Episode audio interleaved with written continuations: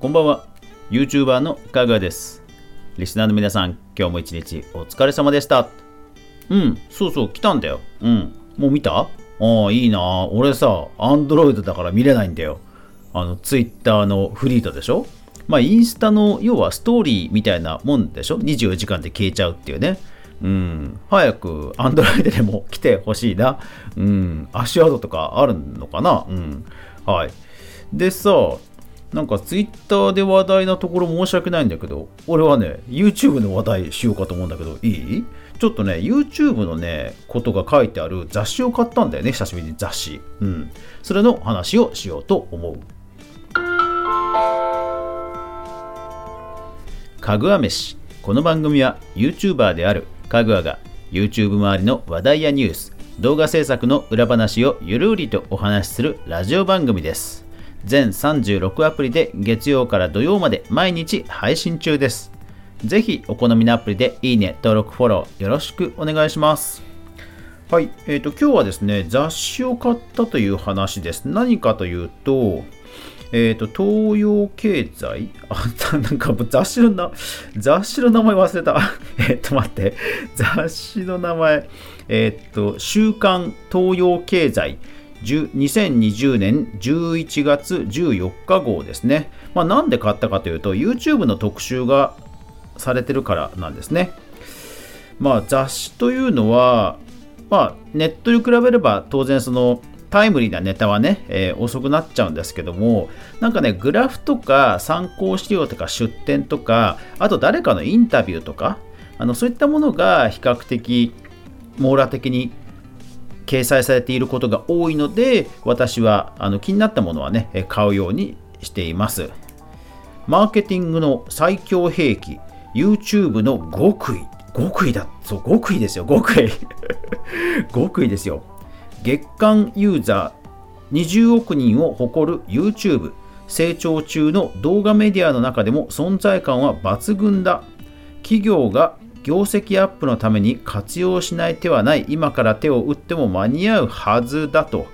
まあ、東洋経済というのはね、まあ、社会人、ビジネスマンの人が読む雑誌なので、えー、これ以外にも国際ニュースや株のニュースとかね、えー、そういった特集が組まれている、そういうまあ雑誌になります。ですから、そこが取り上げるということですから、まあ、ビジネス寄りなね、えー、情報源、どんなものがあるかなという興味本位で、まあ、買ったということですね。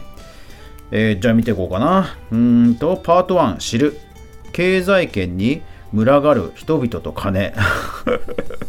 群がってんのか。え、っと、人気ジャンル？人気ジャンルのランキング。それから、えー、っと、何が載ってんだ？これは。え、っと、広告の、広告費が拡大してる？広告売上か。拡大してる？という話とか。うん、なるほどね。えー、っと、人気ジャンルは、えー、音楽。まあそうですよね。あの、Google トレンドの YouTube 検索をしても、あの、OP とか、フルとかっていう キーワードが、えー、検索の人気上位のキーワードの定番ですもんね。うん。すごいな。2位がクリエイター動画。ね、人気のジャンルで1位が、えー、音楽、2位がクリエイター動画、3位お笑い、ドッキリなどのバラエティうん。2位と3位ほぼ一緒な気がするんだけど、うん、これ別なんだな。うん。でも確かになんか YouTube に慣れちゃってる側がテレビをあえて見るとなんかテレビも同じことしてるっていう風に見えちゃうんだよね。うん。これはね、ほんとそう思う。なんかその芸能人の人とか人数がたくさんいたりとかっていう違いはあるんだけど、なんかね、YouTube と同じことやってるっていう風に見えちゃうんだよね。うん、不思議だよね。で、ああ、そうそう、歴史がね、ありますね。こういうなんか、あのまとまった、えー、情報源とかはね、雑誌は本当コンパクトにあのまとまっててなんか新しいジャンルを知るっていう時に初心者向けのねなんか情報のあの密度はねすごく濃いですよねああウーム2013年なんだへえ。あ、懐かしい YouTube レッド。2015年。そうそう、YouTube レッドって言いましたよね。プレミアムじゃなくてね。はいはい。えー、3つのビジネス。1広告2サブスクリプション3サービス手数料うーんまあとはいえほとんどの YouTuber は広告だよなこれは誰をターゲットにしてるのかな？企業企業の動画とか広報の担当の人なのかそれとも YouTube で一発当てようっていうビジネスマンなのかどっちなんだろうな。ちょっと今のところはまだわかんないな。とにかくチャンネル拡大とか右肩上がりのグラフの景気のいいグラフのオンパレードですね。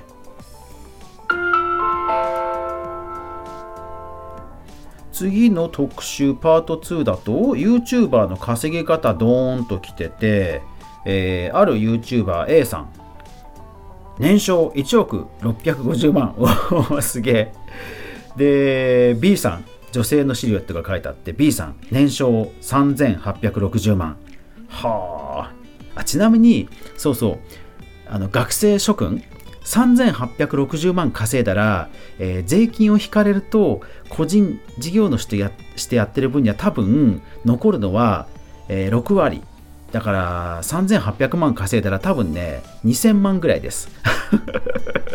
現実的な話をすると2000万ぐらいです。だから3800万すげえと思ってもまあ実際にはね うん、あの3200万とか3300万とかそんなもんだと思いますね。ただでもこれすごいな。え B さんの場合登録者数10万から20万って書いてある。あこれ盛りすぎだな絶対。10万から20万の人でここまでだって年商3800万って言ったら月額あれでしょ？300万ってことでしょ？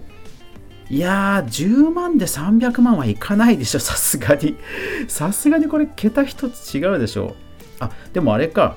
YouTube のえー、っと、YouTube の再生広告、あ、そうかそうか、YouTube の再生広告300万だ。え？ってことはこの人？YouTube のタイアップ広告、インスタのタイアップ広告、EC の売り上げ？えー、そうなのかな？登録者数10万人のインフルエンサーさんが、ここま、そこまで EC、ネット通販売れるのか？これインスタの方のむちゃくちゃインフルエンサーとかの場合じゃないかな、これ。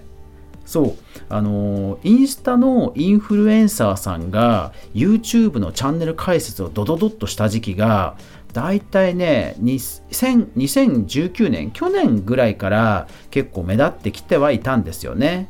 で、インスタでもともとフォロワー数持っている人というのは、もう速攻でね、10万とか言ってたんですよね。言ってるんですよ。うん。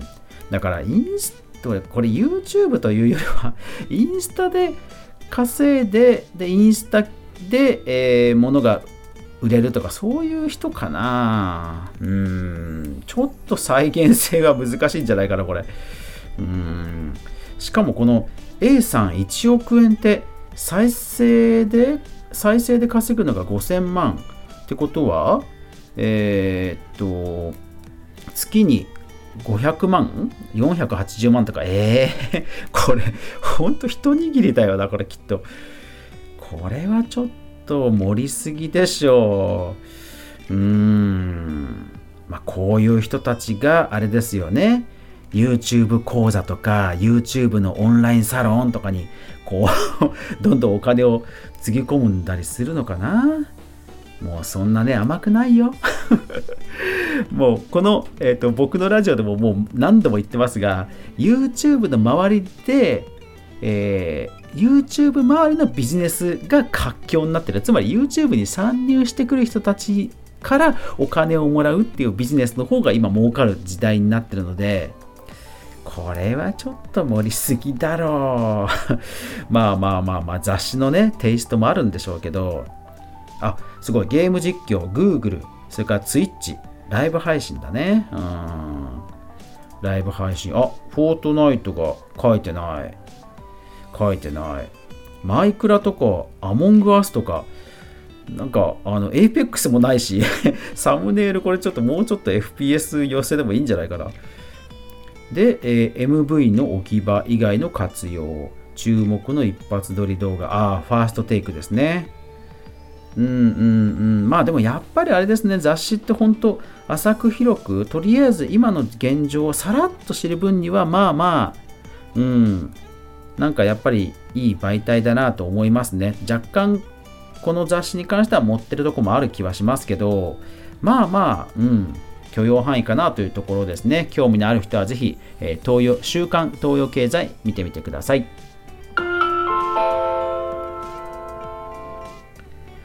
はい。まあ動画周りねほんとカオスになってきたんでねあのー、まあ、この情報源をもとにビジネスマンの方はねどう行動されるんですかねうんなんかもう少しターゲットがね、今からでも遅くないって書いてあるので、まあ、遅くないんでしょうね。うん。うん、なんかもうちょっとこう、YouTuber さんたちの思いとか、なんか、あのね、あの、なんだろうな、あの、目指すものとか、なんかもう、はじめ社長さんのインタビューがあるんで、ファンの方は、えー、それ目当てで買うのもありだとは思います。うん。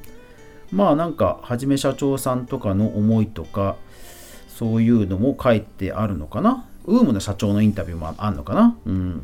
まあちょっと後でまたゆっくり読んでみましょう。あ、誹謗中傷の話も書いてありますね。まあネガティブなことも一応取り上げてるという感じです。ああ、やっぱり雑誌、やっぱり網羅的なところはやっぱりいいですね。はい。というわけで、えー、皆さんもよかったね、雑誌などなど見てみてはいかがでしょうか。最後までご視聴ありがとうございました。やまない雨はない。明日が皆さんにとって良い一日でありますように、そして明日も一緒に動画から未来を考えていこうぜ。おやすみなさい。